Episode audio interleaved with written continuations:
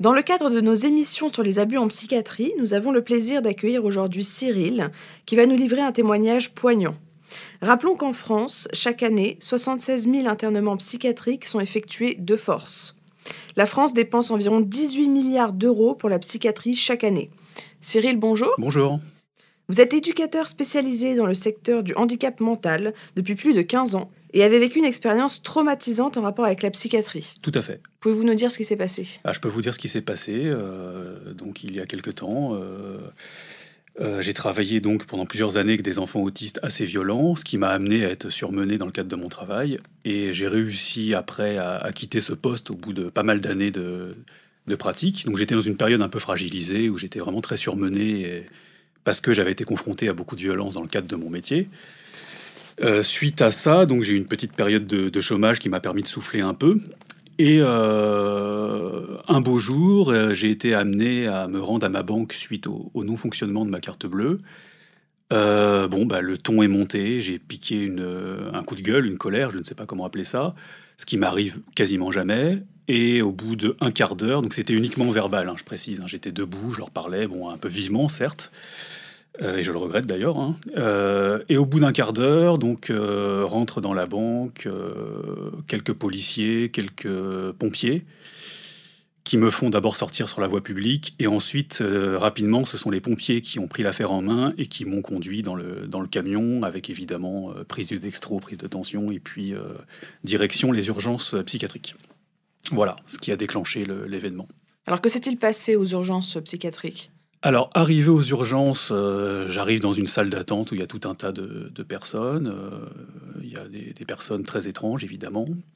Beaucoup de cris, beaucoup de choses comme ça. Donc, il y a quelques pompiers qui attendent dans la salle d'attente. Et puis moi, donc, j'attends très calmement, assis sur un banc, pendant au moins une demi-heure. Difficile de reconstituer les durées, mais c'est à peu près ce temps-là. J'attends très, très longtemps. Au bout d'un moment, très calmement, là, je suis assis, personne ne m'embête. Au bout d'un moment, je décide de me dégourdir un peu les jambes et je déambule un peu dans le service. Et à ce moment-là, on m'appelle, une petite porte d'une petite pièce plus loin s'ouvre. « Monsieur, venez. » Alors, je viens.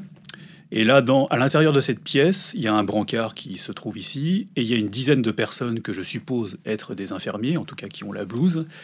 Et ils me disent d'entrée de jeu, sans discuter de quoi que ce soit, « Vous allez mettre un pyjama, vous restez avec nous. » Donc très surpris, je me permets de décliner très poliment leur offre, sachant que ma colère, ma tension était bien redescendue, j'étais redevenu normal si je puis dire, quoi. Alors là, tout à fait serein, et je leur dis très poliment, non, ça va aller, je vais rentrer chez moi, tout va bien se passer.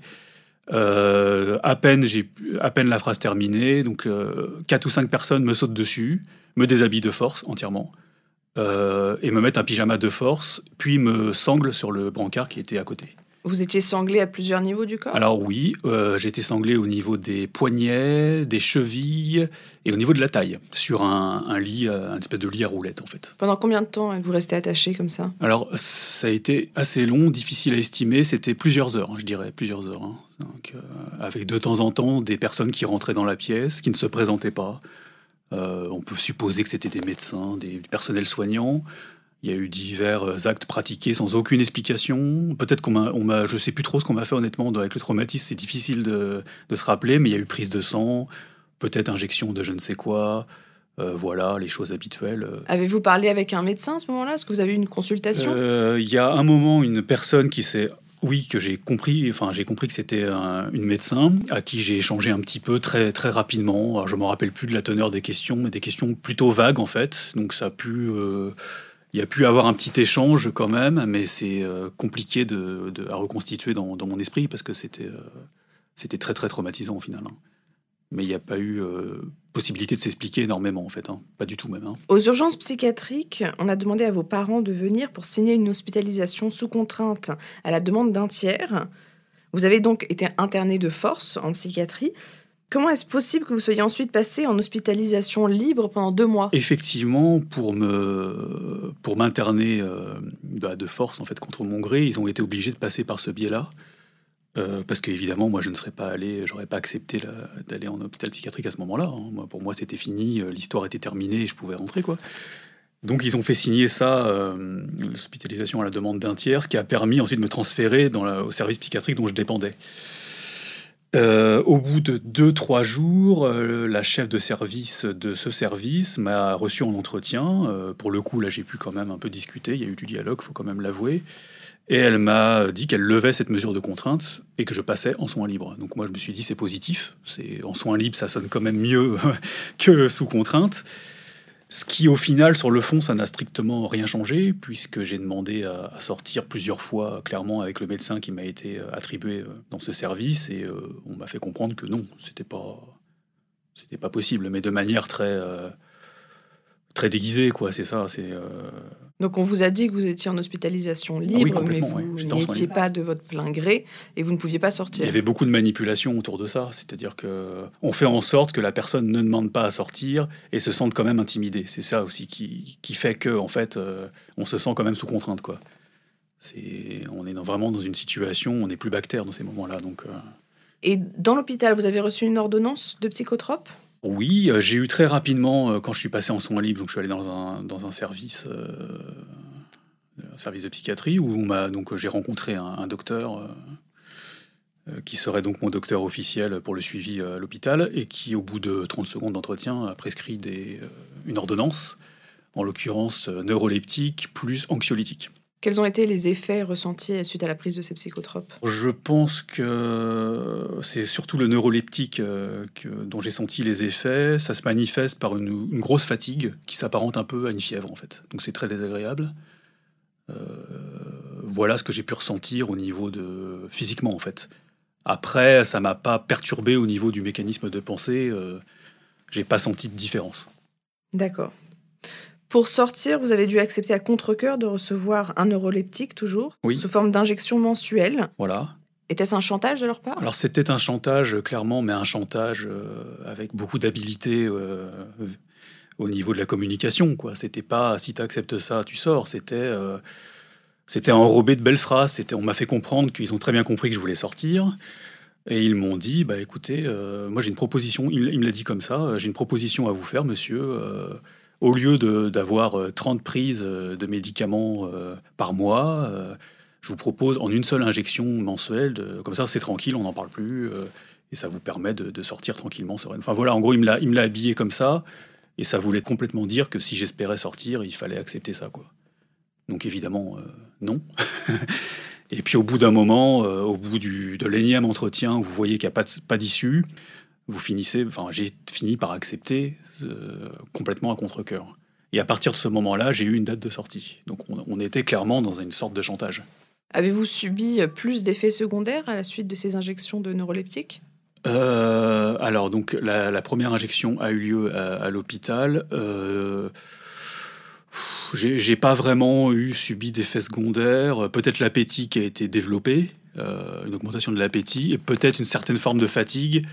Mais honnêtement, comme je suis quelqu'un qui a vraiment énormément de volonté, de force de caractère, je pense que c'est ça aussi qui a fait que je suis resté quand même à peu près en bon état, si je puis dire. Combien de temps êtes-vous resté hospitalisé dans l'hôpital psychiatrique ? Je suis resté 2 mois. Donc je suis passé du régime de sous-contrainte à hospitalisation libre avec donc une ordonnance de psychotrope délivrée au bout de 30 secondes d'entretien.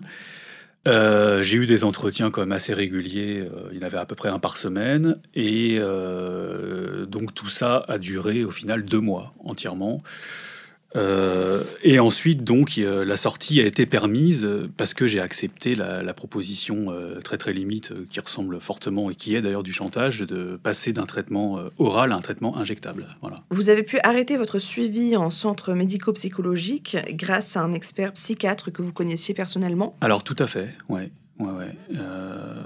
Parce qu'en fait quand vous sortez de l'hôpital psychiatrique, on vous donne un petit carton. Et qui est donc on vous impose, enfin c'est pas dit comme ça, mais vous avez un suivi au centre médico-psychologique dont vous dépendez. Et c'est un établissement qui est vraiment l'antenne relais de l'hôpital psychiatrique, hein. C'est la même chose au niveau administratif. Le centre médico-psychologique, c'est l'hôpital psychiatrique, c'est pareil en fait au niveau de l'administratif. Et donc on se retrouve avec un petit carton, avec un rendez-vous mensuel avec le même médecin de l'hôpital qui consulte dans ce centre médico-psychologique. Et également les rendez-vous injections, tous les mois. qui ne correspondent pas forcément que le rendez-vous. Donc vous vous retrouvez avec ça. J'ai réussi en fait, au bout d'un moment je me suis dit mais c'est pas possible, quand on commence à réaliser ce qui s'est passé, je dis je peux pas me faire piquer comme un vulgaire criminel tous les mois comme ça, c'est pas possible en fait. Et donc j'ai réussi à obtenir, à repasser un traitement oral auprès du médecin, ce qu'il a accepté. Bon, c'est déjà pas mal. Ensuite j'ai retrouvé du travail et donc mon emploi du temps ne me permettait plus de me rendre au centre médico-psychologique et j'ai tout simplement arrêté d'y aller. Voilà, bon, très bien. Il ne s'est rien passé. Le temps passe, l'histoire commence à être derrière moi, je commence un petit peu à l'oublier. Un an après, je le dis, ils m'ont recontacté.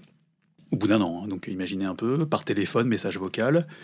Nous avons constaté que vous n'êtes plus venu depuis telle date.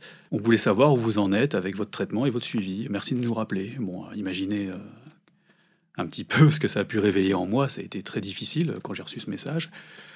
J'ai décidé de répondre, je savais pertinemment que ça n'aurait aucun effet, par un mail adressé au centre médico-psychologique, expliquant qu'en gros, tout se passait bien pour moi, que j'avais du travail, pensant que ce point-là allait un petit peu calmer le jeu, pas du tout. Ils ont reçu le mail, j'ai reçu un courrier quelques jours après dans ma boîte aux lettres, suite à votre mail, le docteur, donc celui qui me suivait à l'hôpital et au centre médico-psychologique, souhaite que vous preniez rendez-vous avec lui pour faire un point ensemble. Donc là, je me suis dit clairement, ça sent le roussi. Et là, j'ai eu le souvenir que j'ai eu en tête cette personne, donc expert psychiatre, hein, quand même, à qui j'ai travaillé quand je travaillais avec des personnes autistes. Et j'ai réussi à retrouver son numéro, à le contacter, à lui raconter toute mon histoire. Il a contacté le fameux docteur au centre médico-psychologique et il a permis que le suivi s'arrête. Voilà. Donc, sans ça, je ne sais pas ce qui se serait passé. Mais en tout cas, ça a permis de sortir en fait, du processus, quoi.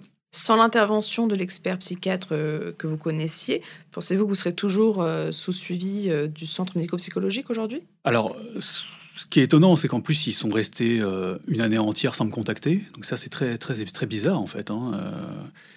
Et je pense que sans cette intervention, j'aurais tenté par moi-même de joindre, évidemment, le docteur au centre médico-psychologique pour expliquer que je souhaitais arrêter tout suivi, tout traitement, et voir ce qu'il m'aurait répondu, en fait. Ma question aurait été simple, est-ce que j'ai le droit, oui ou non ? Sachant que c'était quelqu'un de très filou, d'hélas très intelligent, mais une intelligence plutôt néfaste, on va dire, je pense qu'il aurait tenté encore une forme de chantage, et que son but était de me mettre sous contrainte, je pense. Donc je pense qu'il me serait arrivé des bricoles, oui, sans cette intervention, clairement. Donc vous êtes resté 2 mois hospitalisé en psychiatrie et ensuite plusieurs mois de suivi au centre médico-psychologique. Ouais. Vous en êtes aujourd'hui sorti. Que reprochez-vous du coup à la psychiatrie ? En tout cas, je ne sais pas si c'est la psychiatrie en général, mais j'ai quand même d'autres exemples quand j'ai entendu d'autres témoignages et ce genre de choses. Ce que je reproche, c'est une communication exécrable. Alors, souvent, c'est un grand manque de communication. C'est une obsession sur le traitement médicamenteux. Et aucun dialogue, aucune chose de cet ordre-là, en fait. Puisqu'on a en tête que la psychiatrie, c'est une science qui vient aider les gens en détresse. C'est, en fait, oui, sur le papier, c'est comme ça que c'est défini. Dans la réalité, c'est tout autre. C'est surtout très répressif, ultra répressif. Et pas du tout basé sur le dialogue, et c'est uniquement basé sur le traitement médicamenteux, la contrainte. Et ça fait, ça fait penser vraiment à un milieu carcéral. C'est pas du tout. Il n'y a aucune compréhension. Rien. Ils cherchent pas non plus à savoir qui vous êtes en fait. Donc ça rejoint ce que je disais sur le manque de communication, c'est-à-dire que à partir du moment où vous êtes considéré comme psychiatrisé, donc dans un service, vous avez une ordonnance de médicaments et puis c'est tout.